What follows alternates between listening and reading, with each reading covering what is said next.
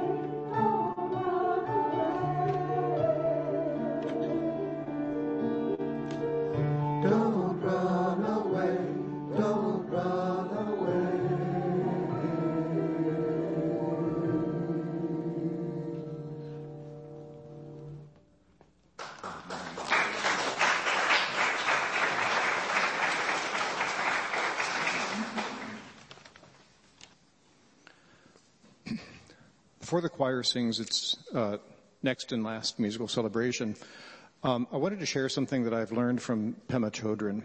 She's basically my spiritual guide. I've talked about her a lot. And she talks about how we as biological creatures have developed a system by which we remember the negative experiences more readily than we remember the positive experiences. And this is basically to protect us in the wild. You know, that if we, if we see danger, we want to remember it so that we don't encounter it. We know what to do in the future. But as evolved humans, we tend to carry so much of that that we just don't need because generally we don't run into tigers walking down the street. And we, uh, often, uh, exaggerate, our, our brains don't know that we exaggerate this response and we carry that with us a lot.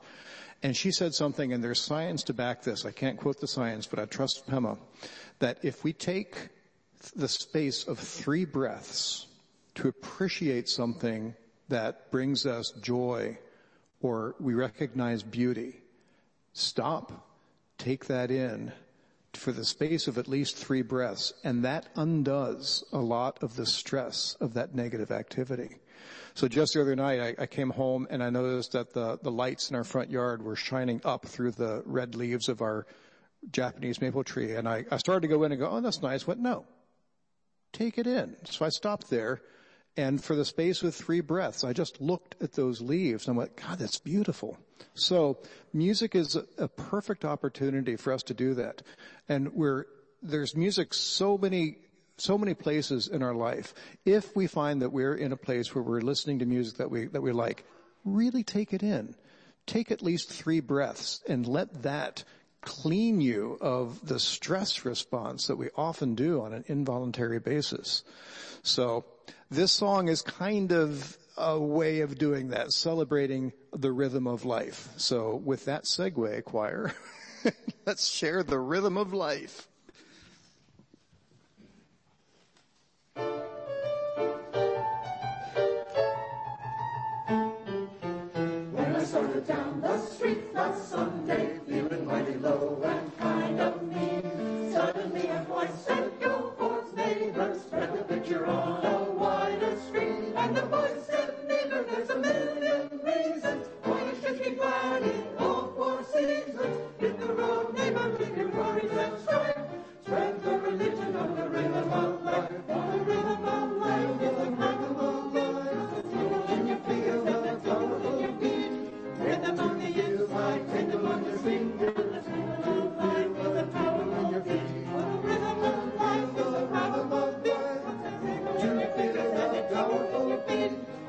On your feet.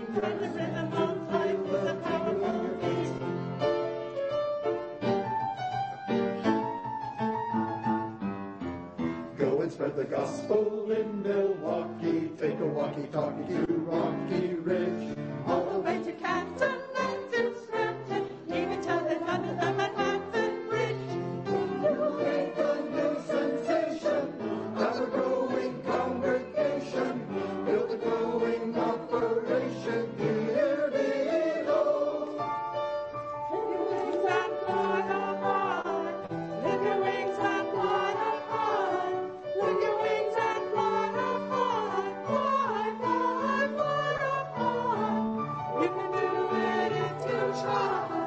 Thank you.